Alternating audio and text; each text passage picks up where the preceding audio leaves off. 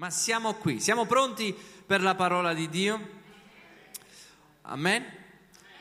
Questa sera voglio parlarvi di qualcosa che è molto importante, credo che sempre Dio ci, ci guida, sempre Dio ha una parola specifica in un tempo specifico per la nostra vita. Il titolo del messaggio è questo, è dipende da chi dipendi. Dipende da chi dipendi. C'era una canzone che faceva dipende, da che dipende. Ok, invece questa non è da che dipende, ma dipende da chi dipendi. E Gesù nella sua vita da cosa dipendeva? Quando Gesù è nato, da cosa dipendeva Gesù? Perché credo che da cosa Gesù dipendeva dipende anche la nostra vita. Se dipendeva Gesù da qualcosa, quanto più dipende la nostra vita da quello che dipendeva Gesù. La prima cosa che dipendeva Gesù è sicuramente Gesù ha dipeso dalla sua nascita, l'Iddio grande che si incarna in un uomo, in un fanciullo, in un bambino così vulnerabile, esposto in una vulnerabilità tale che è nato in una mangiatoia. E Gesù dipendeva dai suoi genitori in primis. Gesù per un certo tempo della sua vita è dovuto dipendere dai suoi genitori e questo credo che è stato sicuramente il grande mistero no? che, che a tutti noi ci fa anche un po' essere affascinati da questo Dio grande eppure che si incarna in un bambino e che dipende totalmente dalle braccia di una donna e, e dalla fedeltà di un uomo, di Maria e Giuseppe quale grazia e quale fiducia Dio ha avuto in un uomo da affidare nelle braccia un Gesù che era bambino vulnerabile, che aveva bisogno di essere curato, aveva bisogno di mangiare, aveva bisogno di essere fasciato, aveva bisogno di essere protetto da un re Erode che voleva ucciderlo. Quindi io credo che questa è la grandezza di Dio che si fida dell'uomo e Gesù dipendeva nella sua nascita dalla sua mamma e dal, dal suo papà. Poi Gesù dipendeva non solo dalla mamma e dal papà, Gesù dipendeva da chi? Dal Padre Celeste. Gesù ha vissuto la sua vita dipendendo continuamente dal Padre Celeste. Continuando nella scrittura vediamo che Gesù dipendeva continuamente dallo Spirito Santo e quindi io credo che già stiamo comprendendo un po' alcune cose in cui, alcune persone in cui dovremmo dipendere, ma di quello che voglio parlarvi questa sera è la quarta cosa in cui Gesù dipendeva completamente e che possa darci ancora una prospettiva sempre, forse non più nuova, perché non abbiamo bisogno di prospettive a volte nuove, abbiamo bisogno di quelle cose che già conosciamo ma di più profondità. Abbiamo bisogno di meno superficialità e di più profondità. Mi rendo conto che quando sono giovane le parole sono tante e il peso è poco. Quando andiamo verso l'anzianità le parole sono poche e il peso è tanto. E così è anche nella vita cristiana, abbiamo bisogno di più profondità, di più cabot, di più gloria, che la parola gloria è peso, e di meno superficialità. E quindi più avanti mi rendo conto che più cammino, le cose che io so, le so in maniera più profonda. Quindi magari non so nuove cose, anche se scopro nuove cose, ma scopro cose più profonde, le stesse cose più profonde. E questo che vi voglio parlare questa sera è la quarta cosa di cui dipendeva Gesù, è che Gesù dipendeva completamente dalla scrittura. E di questo vi voglio parlare, del dipendere completamente dalla scrittura. È già accennato di avere una relazione con la scrittura. È molto triste, è molto, molto, molto, molto, molto, molto, molto, molto, molto, molto, qua ci farei un remix, è molto, molto triste che la maggior parte dei credenti, la maggior parte dei figli di Dio non ha una relazione con la scrittura. È molto triste che addirittura pastori non hanno una relazione con la scrittura. È molto triste perché la vita di Gesù dipendeva dalla scrittura. E se la vita di Gesù dipendeva dalla scrittura, ascoltatemi, se oggi noi crediamo in Gesù è perché le scritture si sono adempiute in Gesù. Se non ci fossero state scritture che si fossero adempiute, quasi circa 300, non avremmo magari creduto in qualcuno che è venuto duemila anni fa e che è stato detto che è resuscitato. Ma attraverso le scritture che sono state una testimonianza, noi oggi possiamo credere, perché le scritture anni prima hanno profetizzato di quel Messia che doveva venire, che alla sua venuta più di 300 profezie sono state adempiute. E per questo oggi noi crediamo. Quindi Gesù aveva una forte relazione con la scrittura. E io credo che la nostra vita cambierà totalmente se noi abbiamo una forte relazione con la scrittura. Siamo in un tempo di super, superficialità, siamo in un tempo dove non c'è una giusta relazione con la scrittura. Siamo in un tempo dove addirittura il diavolo cita la scrittura e la cita per il piacere del popolo. Lo voglio ripetere, siamo in un tempo dove addirittura la scrittura viene predicata per far fare al popolo quello che vuole, ma questo significa tentare Dio. Non perché cito la scrittura significa che sto citando qualcosa in una, giu- in una giusta verità, in un giusto spirito. La scrittura è verità, ma è stata citata anche dal diavolo e per fare cosa? Per fare, per indurre a fare qualcosa che il popolo o Gesù non era chiamato a fare e questo si chiama tentare Dio. E io mi rendo conto che quando ci approcciamo alle scritture abbiamo una brutta relazione con le scritture, abbiamo una brutta relazione nel cercare di prendere le scritture come un amuleto nella nostra vita, prendere le scritture come, come, qualcosa, che, come qualcosa che deve adattarsi a noi, ma scopriremo questa sera che, che questa è potente, scopriremo questa sera che questo è un dono che Dio ci ha dato scopriremo questa sera che abbiamo bisogno veramente di avere una nuova relazione con la parola di Dio. Io posso avere un incontro straordinario con una predica di una serata e mi impatta grandemente, ma se una parola in una serata mi cambia totalmente la mia relazione con la parola di Dio, non mi cambia solo una serata, non mi cambia solo una settimana, questo mi cambierà tutta la mia vita perché la nostra vita dipende dalla parola vivente di Dio.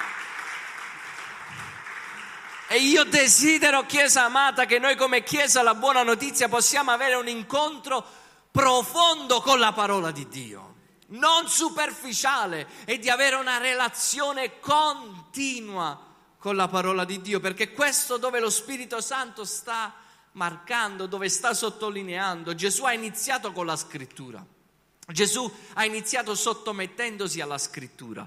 Quando lui si è battezzato, lui stava dicendo io mi sottometto agli insegnamenti del Padre, io mi sottometto alla voce che sta predicando Giovanni Battista e mi sottometto ad ogni insegnamento del Padre, io mi sottometto a tutto quello che è stato predicato e a quello che dovrò predicare io da ora in avanti. Gesù ha iniziato sottomettendosi alla scrittura, Gesù ha continuato combattendo il diavolo con la scrittura. E quando il diavolo ha citato la scrittura Gesù ha...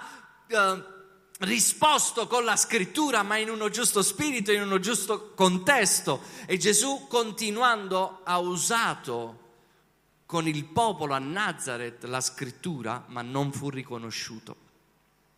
Tutto il ministero di Gesù dipendeva dal Padre, dal Figlio e dalla scrittura continuamente. E io credo che noi dipendiamo dalla, dalla sua parola. E qual era la relazione di Gesù con la scrittura? Qual era la relazione di Gesù? Gesù dava alla scrittura tutta l'autorità. Ascoltatemi, per Gesù l'Antico Testamento, per Gesù non c'era niente di sbagliato nell'Antico Testamento, ma lui ha detto ogni cosa passerà, ma perfino la lettera, il simbolo più piccolo della parola del Padre sarà adempiuto, non passerà ogni cosa, ma la lettera più piccola sarà adempiuto, ogni cosa passerà, la sua parola non passerà mai e tutto sarà adempiuto. Gesù prendeva alla lettera tutto quello che era stato nell'Antico Testamento. E ci sono alcuni che sono contro magari alcuni scritti anche dell'Antico Testamento eh, che possono sembrare surreali, e vi posso citare alcuni, Noè, sia mai possibile che qualcuno dice di Noè, o, o Sodoma e Gomorra, o Giobbe. E sapete una cosa?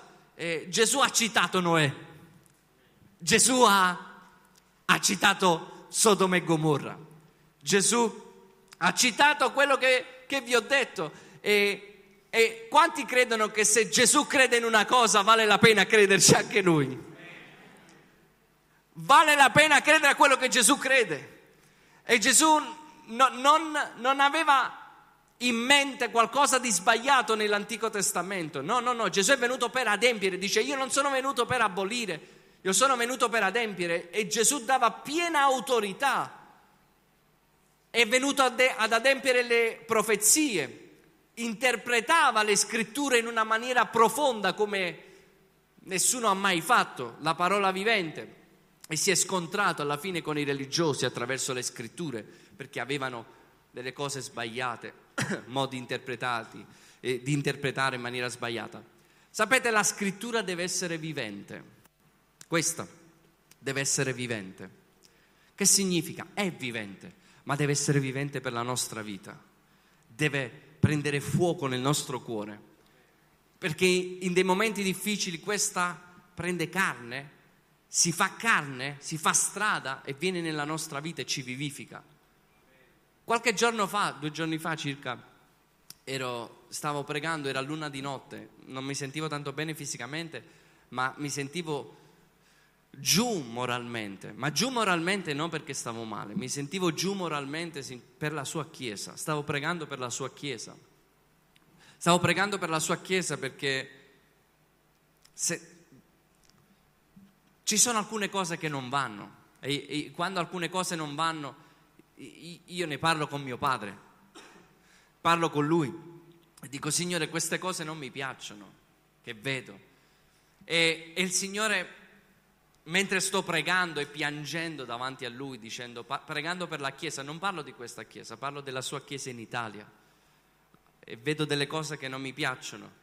E per chi ha ascoltato la predica quale Gesù, tocco lì alcuni punti che abbiamo fatto di Gesù il nostro Babbo Natale, eh, stiamo in, in ciechi, stiamo guidando un popolo cieco, eh, però il problema è che nessuno è perfetto, il punto è che quando invece uno sa di essere cieco e si vende per quello che vede, là è il problema. Ma fin quando io non vedo, non posso portare il popolo lì dove non vedo, allora non ho colpa, ma mi sto sforzando. Ognuno di noi ha dei punti ciechi. Quindi non sto parlando di debolezze, eh, perché nessuno è perfetto, ma sto parlando invece di quelle direzioni di cuore intenzionali. Di quelle direzioni di cuore intenzionali che non c'è, che non c'è una, una reale arresa nell'aspetto dell'economia della Chiesa non c'è una reale arresa eh, nell'aspetto di discepolare la Chiesa a Cristo, se non discepolare e fare propri proseliti. Eh, ci sono alcune cose, proprio riesci a comprendere che non è tanto quello che si dice, ma è la base dove si sta costruendo per l'Evangelo. E allora si costruisce sempre partendo dall'uomo, ma quando costruiamo partendo dall'uomo è già fallimento, ma noi dobbiamo costruire partendo da Dio, Lui è il nostro fondamento, no? E allora se noi costruiamo tutta la Chiesa in base a quello che l'uomo vuole, a quello che l'uomo vuole arrivare, a quelli che sono i nostri desideri, e prima o poi, prima o poi questo, quando viene la fiumana, le persone saranno totalmente confuse e non avranno qualcosa di solido veramente dove poggiare. E il mio cuore era triste davanti a Dio e, pre- e pregavo e piangevo, singhiozzavo e piangevo. E lo Spirito Santo mi ha parlato e mi ha detto, mi, mi, mi ha detto vai in Ezechiele. E io sono andato in Ezechiele e, e sono andato in Ezechiele 8 e leggevo Ezechiele 8 dove c'erano alcune cose sbagliate che facevano gli anziani di quel tempo e poi continuavo a leggere Ezechiele 8, alcune cose sbagliate che facevano e poi alla fine conclude il, il, il versetto dicendo, ma tu vedrai cose peggiori di questo. Ho detto, no, Signore. Io ho continuato a leggere, poi c'erano delle donne che facevano un culto a un'altra, a un'altra divinità e poi conclude dicendo, ma tu, scusate, vedrai cose peggiori di queste. Piano piano io mi facevo sempre mica, è come se io lo stavo vedendo lì. E poi continuavo dove c'erano altri 25 anziani che nel Tempio facevano, c'erano... Eh, eh, c'erano ogni sorta di, in poche parole significava impurità, di disegni impuri, di animali impuri, e poi finiva, ma tu vedrai cose ancora peggiori di questo. Ho detto, wow. Il pastore prima ha detto, cosa vedi? Cosa stai vedendo? E il Signore mi ha incoraggiato, ha detto, tu vedrai? Vedrai cose peggiori di questo. E poi ho continuato a leggere il versetto 9 di Ezechiele e voglio leggere con voi versetto, un versetto, versetto 9, versetto 4, Ezechiele 9,4 parla di Gesù che poi alla fine, dopo tutto questo, viene Gesù vestito di bianco e dice che egli passerà in mezzo alla città, in mezzo a Gerusalemme e fa un segno sulla fronte degli uomini che sospirano e gemono per tutte le abominazioni che si commettono in mezzo a lei. E quando ho letto questi versetti, stava parlando di Gesù dicendo, stava parlando a me, dice tu non temere perché io ho segnato i miei. Io gli ho fatto un segno sulla fronte. Io passerò in mezzo a lei. E, e mi veniva in mente e mi riporta a quello che dice la scrittura in Pietro quando dice, ma se il giudizio inizia dalla casa di Dio, dove comparirà l'empio e il peccatore? Quindi significa che quelli che sono di Dio vengono segnati, vengono marchiati. E questa è stata una sorta di miscuglio fra, fra dolore, fra dolore e gioia. Tra il fatto di sapere, ok, mi dispiace di tutto quello che sta succedendo, ma allo stesso tempo di avere quella consolazione nel cuore che comunque Dio ha segnato i suoi. E quelli che sono suoi sono segnati. E tutto questo era, lo stavo vivendo all'1.30 di notte e la parola si era incarnata totalmente nella mia cucina. No, non era più una parola scritta, era lo Spirito Santo che mi stava parlando e, e, e, mi stava uscendo fuori e mi stava conducendo attraverso la parola. E, e anche se io ho un rapporto molto intimo con Ezechiele nel senso che è stata la prima parola che il Signore mi ha parlato quando mi ha chiamato a sé, lui mi ha portato proprio in Ezechiele, Ezechiele 3. Io non sapevo, capita all'inizio quando non sai della scrittura e Dio ti parla in un sogno e tu dici, oh Signore, io non so, non so la parola non so quanti, non so quanti libri ci sono, no, ma so che questa è la tua parola, il primo sogno che mi feci. E, e gli dissi, Signore, spiegami questo sogno che tu mi hai, mi hai fatto fare. Era di notte, erano le tre del mattino, stiamo parlando di anni e anni fa. E quando ho aperto è uscito Ezechiele 3 che mi spiegava tutto il sogno in maniera profetica e straordinaria. E io ho detto, wow, è, è straordinario perché la parola diventa viva.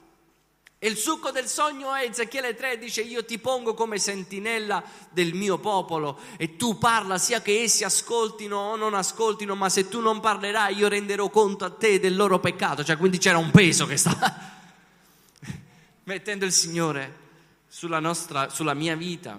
E questo perché? Perché c'è bisogno di una relazione che noi dobbiamo avere con la parola di Dio.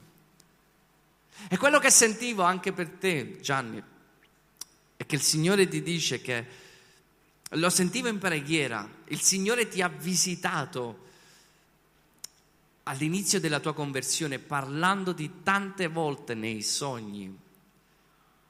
E ti dico l'immagine perché me la ricordo, che tu eri seduto e, tua, e c'era una luce e la tua faccia era rivolta verso la Torah, verso la legge, verso la parola continuamente. Questa era l'immagine che tu vedevi continuamente in questo sogno. È questo che, che sento da parte dello Spirito Santo di rinnovare questa immagine di colui che contempla la sua parola, di colui che cerca la sua parola, perché, perché questo è quello che ci cambia tutta la nostra vita. Noi abbiamo relazione con la parola vivente di Dio che ci cambia Ok, raccontalo, dai, io non, non sapevo. Ho fatto questo sogno due giorni fa. Stavo in presenza in una stanza, in presenza, non so se era una stanza come una sala team o qualcosa. E c'era un servo di Dio che io conosco, il pastore Umberto, e mentre si stava chiacchierando, io entro e noto la parola aperta. E i miei occhi non si soffermano su di loro, su cosa stavano dicendo ma sulla parola. E ho una gelosia spirituale perché vengo attirato da quel libro aperto che era la parola e come lo Spirito Santo mi ricordasse che voleva che io potessi di nuovo mangiare con quel desiderio di gelosia spirituale, con quella fame come il primo zelo. Due giorni fa mi avevo visto questo. Facciamo un applauso allo Spirito Santo.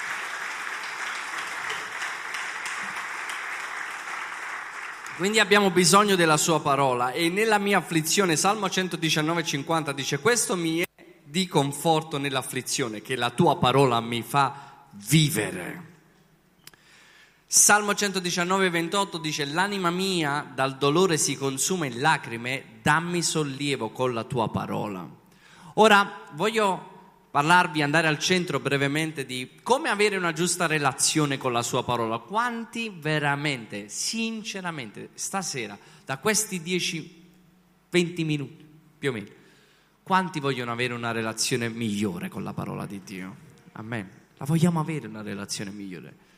Ne abbiamo bisogno. E c'è un'immagine stupenda, meravigliosa. Non voglio leggere, ve la voglio citare ma c'è un'immagine meravigliosa di una vita cambiata attraverso la parola vivente di Dio.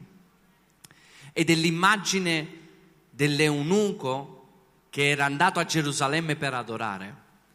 E la scrittura dichiara che questo eunuco era andato a Gerusalemme per adorare e se ne stava tornando e stava leggendo la Torah. E mentre leggeva la Torah la scrittura dichiara che lui non comprendeva quello che stava leggendo. Nel frattempo Dio parla a un uomo di nome Filippo e gli dice Filippo vai nella strada che scende a Gaza, da Gerusalemme verso Gaza, vai lì. E dice la scrittura che un angelo gli parlò. E un angelo non gli disse cosa doveva fare, gli disse solo dove andare l'angelo gli disse vai lì e Filippo, senza dire cosa devo fare, no, ubbidisce e la parola di Dio è meravigliosa perché fa differenza che se parla l'angelo, se parla lo Spirito Santo o se parla Gesù. fa differenza, perché c'è differenza. E l'angelo gli dice vai in questa strada perché Dio stava vedendo un uomo che stava cercando la parola stava leggendo la parola.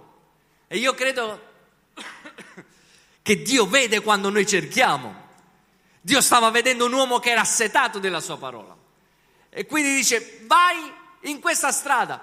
E quando lui va in questa strada, la scrittura dice che quando arriva lì c'è un carro e lo spirito del Signore dice a Filippo, ah, non è più l'angelo che parla. Ma lo Spirito del Signore dice a Filippo, accostati a quel carro, vai e fermalo. Una cosa straordinaria una volta mi successe. C'era una macchina, vi dico la verità, vi dico il mio peccato, ve lo posso dire il mio peccato? Ve lo posso dire? C'era una macchina, atti con atti 8, era la macchina aveva come targa AT8 29. Io stavo dietro e io ho detto, questo è un messaggio. Ho aperto la Bibbia e c'era scritto, va e accostati a quel carro. ho detto, non ci posso credere. Però è il carro nuovo. Era un carro Nissan.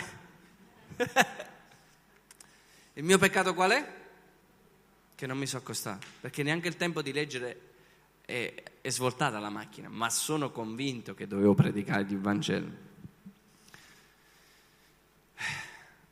Dice lo Spirito Santo, va accostati a quel carro. Notate, l'angelo gli dice dove andare, lo Spirito gli dice il particolare. Accostati a quel carro. E Filippo si accostava come? Il carro stava correndo. Filippo si è accostato correndo e tu immagina un uomo che corre a fianco a un carro, corre e dice che stai leggendo? Ma aveva ascoltato che stava leggendo Isaia 53. E quello che gli chiede è, comprendi ciò che stai leggendo? In poche parole, la versione napolitana è, capisci? Stai capendo? E lui gli dice, come faccio a capire se non c'è nessuno che me lo spieghi? E detto questo lo fa salire sul carro e gli dice di chi sta parlando Isaia 53? Di cosa stanno parlando? Della scrittura. Di chi sta parlando? Di lui o di un altro, del Messia? E dice la scrittura, partendo da lì Filippo gli annunciò Cristo. E quando arrivarono verso l'acqua, l'eunuco disse, chi mi impedisce di essere battezzato? E Filippo gli dice, se tu hai creduto con tutto il tuo cuore che Gesù Cristo è il figlio di Dio, nessuno può impedirlo, puoi essere battezzato. E lui disse, io credo che Gesù Cristo è il figlio di Dio. E comandò al carro di fermarsi. Finalmente si fermò il carro. Perché fino ad allora non si era fermato il carro. Si fermò, scesero entrambi nelle acque, fu battezzato in quell'istante e dopo che uscirono dalle acque, Filippo fu rapito a 40 chilometri di distanza. E la scrittura dice che l'eunuco proseguì tutto il cammino gioioso. Wow, che storia! Non è una storia straordinaria. Quest'uomo etiope ha avuto un incontro con la scrittura, ha avuto un incontro con la parola. E per avere una buona relazione con la parola noi dobbiamo in primis, dobbiamo, avere, dobbiamo ricercare con tutto il nostro cuore nella scrittura. Ricercando la scrittura allora Dio vede che noi, anche se non la comprendiamo, quante volte abbiamo sentito quella cosa di dire, pastore, io la Bibbia non la leggo perché? La capisco. Ma anche lui non la comprendeva. Ma quando Dio vede lo sforzo, anche io non comprendevo tante cose, ma quando ci sforziamo a leggere, Dio vede e Dio smuove mari e monti per portare benedizione nella nostra vita e per portarci a una nuova comprensione, perché chi cerca trova. E per avere una buona relazione, Chiesa amata, cerchiamo nella parola di Dio. Io ricordo un sogno da, da quando mi sono convertito, all'inizio della mia conversione, mi ricordo che, che stavo giù, un, c'era un terreno morbido, e io ricordo che scavavo nel sogno, scavavo, scavavo, scavavo con le mani, scavavo e mentre scavavo, scavavo, veniva una macchina bianca, c'era uno che la portava e c'era il Signore Gesù che scendeva da questa macchina. E quando il Signore scende da questa macchina, mi guarda mentre io sto scavando e mi dice, sali, vieni, vieni.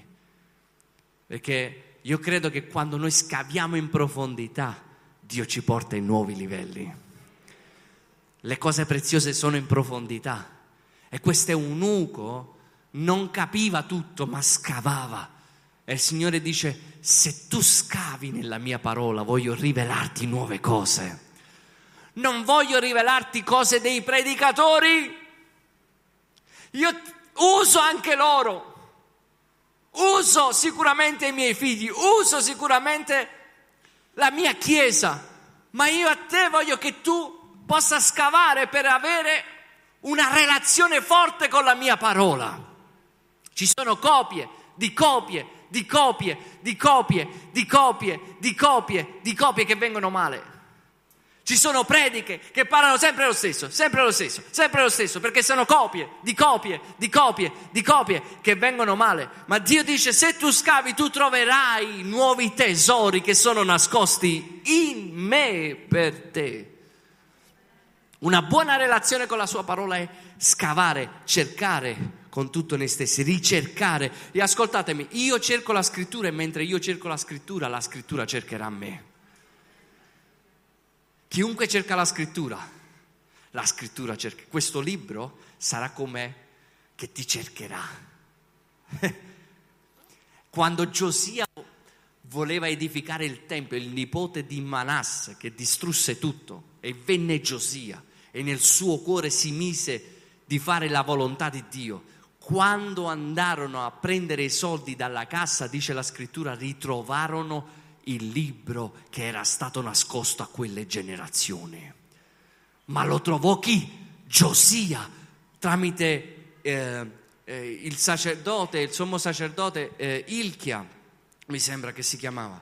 Lo trovarono perché adesso non era più uno che leggeva la scrittura. La scrittura lì non c'era, ma era la scrittura che cercava un uomo. Era la scrittura che leggeva un uomo, perché proprio questo è il bello della parola, che non siamo noi a tagliare le cose nella parola, è la parola la spada che taglia le cose nella nostra vita. Non è nel nostro occhio la spada, ma è questa la spada che ci modella e ci legge.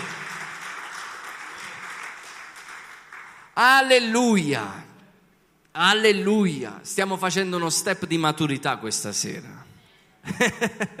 Alleluia.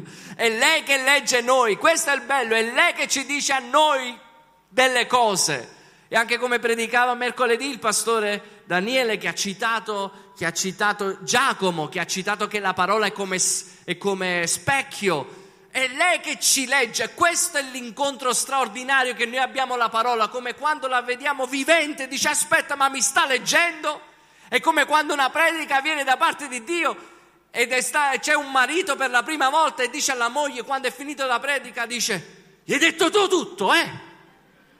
No, non ci proprio là. Sì, come faceva a sapere?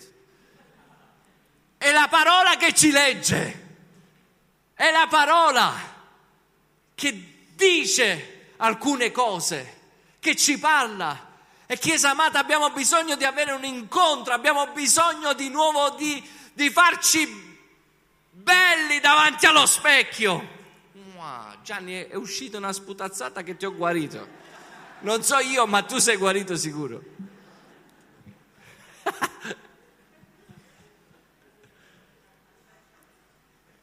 sì, forse per tanto tempo non ci siamo curati, Abbiamo visto la parola e siamo andati oltre, andati oltre, ma dobbiamo dire a noi stessi, Signore parlaci, Signore fa che questa possa... A volte noi la leggiamo e diciamo no, no, questa no, questa è forte, questa... però la dobbiamo far penetrare affinché possa cambiare la nostra vita. La ricerca è lei che ci cerca. Voglio farvi vedere un'immagine. Guardate questa immagine.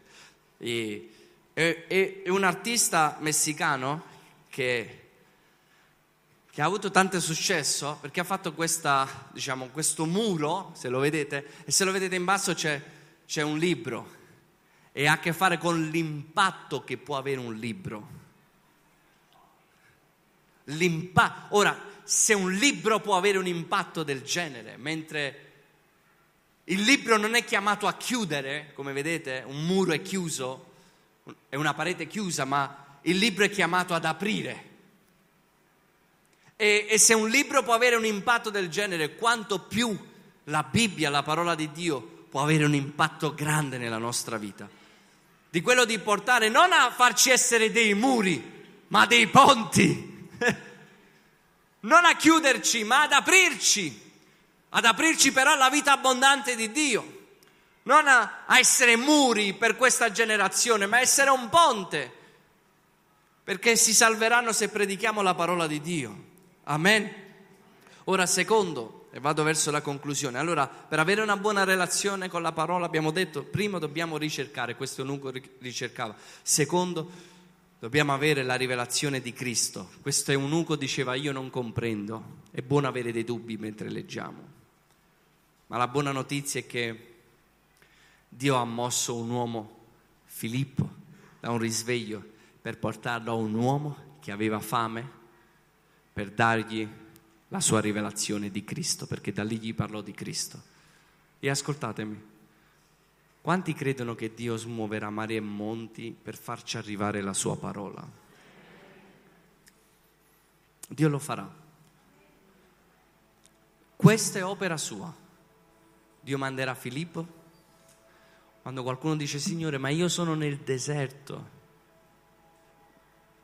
come faccio a capire la tua parola? Dio sposta Filippo e viene. Però sapete qual è la cosa che noi dobbiamo fare?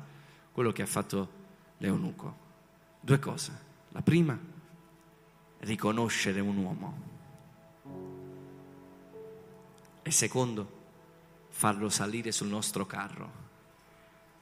L'umiltà di dire non comprendo quello che leggo. Ma quando spesso Dio ci manda degli uomini, noi diciamo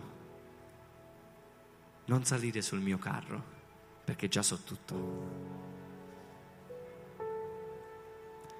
Ci sono alcuni che non fanno salire nessuno sul carro. Sono in chiesa da tanti anni ma sono da soli. Nascondono i dubbi e hanno la loro fede in quello che ha detto qualche altro Filippo da qualche altra parte, ma la parola non gli è rivelata. E il Signore sta dicendo, fai salire sul carro chi io ho chiamato a benedirti, perché la rivelazione di Cristo non viene solo verticale, ma anche orizzontale. E quindi ho una buona relazione con la parola quando vedo Cristo e sempre in ogni parola. Ci ho predicato un sacco di volte. Dio manderà degli uomini. Giovanni 5:39 dice a Gesù ai farisei dice, voi investigate le scritture perché pensate di avere per mezzo di essa vita eterna, esse sono quelle che testimoniano di me. Una buona relazione con questa è, è vedere Cristo, Cristo in essa, perché quando vedo Gesù che diventa carne, non temerò alcun male, l'Eterno è il mio pastore Colossesi 2 dice che il mistero di Dio, cioè Cristo, in lui sono nascosti tutti i tesori, nascosti in Cristo Gesù. Straordinario. Gesù svela la scrittura. Gesù apre la mente. Gesù ci dà nuove prospettive del Padre.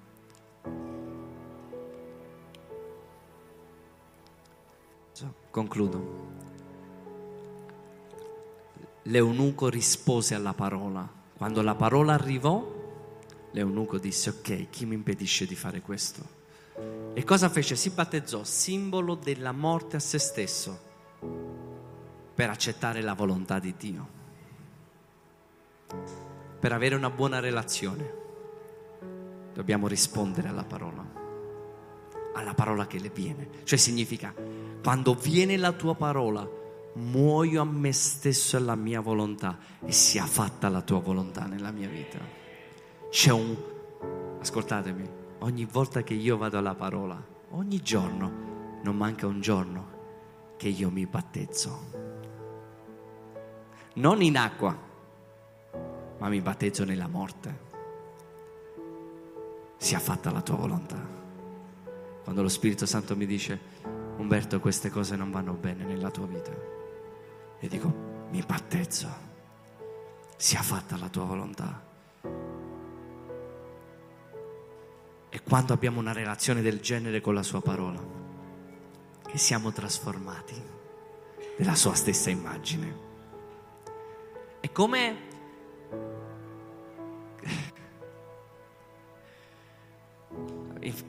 ci avrei tanti, ma vado verso la conclusione. La Bibbia dice che la sua parola è affilata, taglia, va in profondità, divide l'anima dallo spirito, i pensieri del cuore dell'uomo. non scappi, non scappi, ti prende ed è straordinario perché fa un lavoro e noi dovremmo dire un po' come ha detto Maria la sua parola, no? Mi sia fatto secondo la tua parola.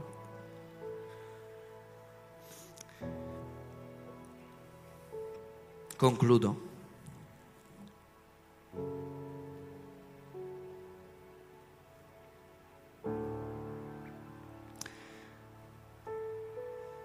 La fede senza le opere è morta senza un'azione. Io devo ricercare questa parola, vedere Gesù e devo avere un'azione in questo. E mi piace la storia di questo eunuco perché sapete come finisce? Vi, finisce così. E vissero tutti felici e contenti.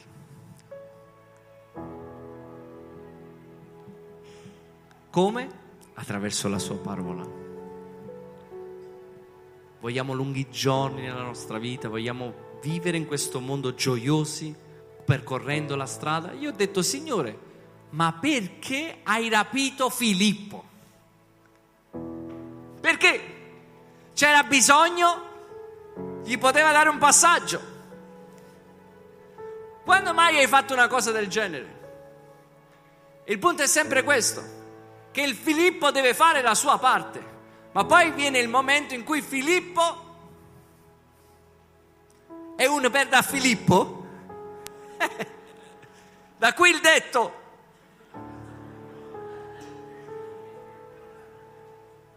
che è una verso a Filippo. Già, ma nessuno è stato mai eh, illuminato come in questo momento. Ah,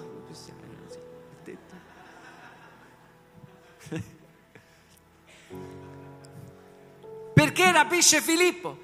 Perché il Signore ancora una volta voleva che un uomo non potesse poi più dipendere da un uomo, ma adesso può percorrere la sua strada avendo la sua parola. E ha conosciuto che quella parola, Isaia 53, non solo stava parlando di Gesù, ma stava parlando di lui perché si era appena battezzato nella morte di Gesù. Quindi questa parola parla di Gesù, ma questa parola parla anche di me. Questa parola io la leggo, ma questa parola anche mi legge. Io vivo per questa parola e per questa parola posso proseguire tutti i giorni della mia vita, perché non di solo pane io vivo, ma di ogni parola che procede dalla bocca di Dio e Dio sta profetizzando, Dio sta parlando, Dio sta benedicendo e Dio sta guidando la mia e la tua vita. Quanti lo credono questa sera? Alziamoci all'impiedi, Chiesa amata. Proseguì il cammino con gioia. Io voglio proseguire con gioia. Ci sarà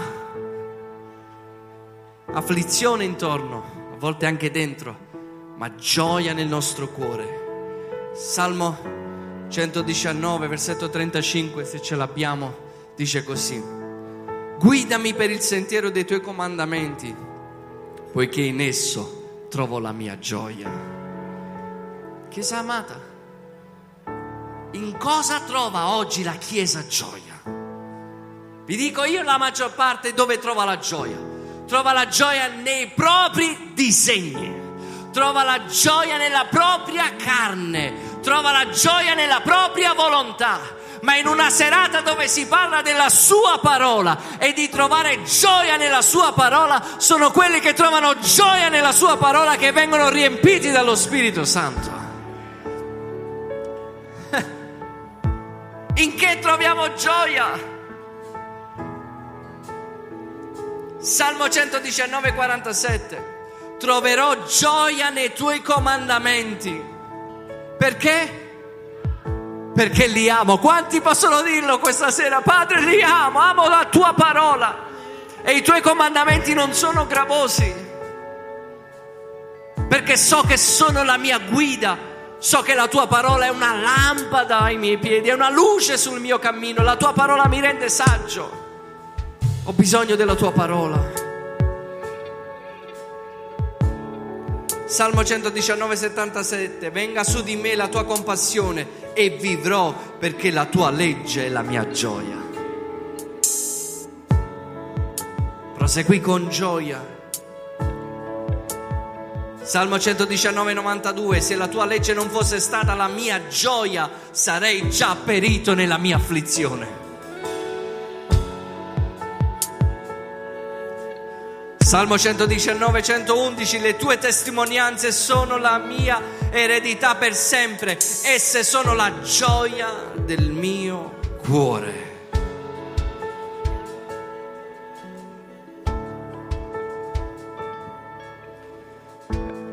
Mentre tieni gli occhi chiusi, voglio concludere con questa domanda. Gesù disse alle persone che erano intorno a lui, tu come leggi? Non disse cosa, ma disse come leggi. È quello che ci invita questa sera lo Spirito Santo. Leggi con il cuore, leggi con umiltà, leggi con il desiderio, perché il cuore aprirà il libro. Il cuore, il cuore toccherà il cuore del Padre attraverso un cuore ben predisposto. E Dio ti darà nuove rivelazioni di chi Lui è. Adoriamolo per un istante, Chiesa. amata. Il tuo nome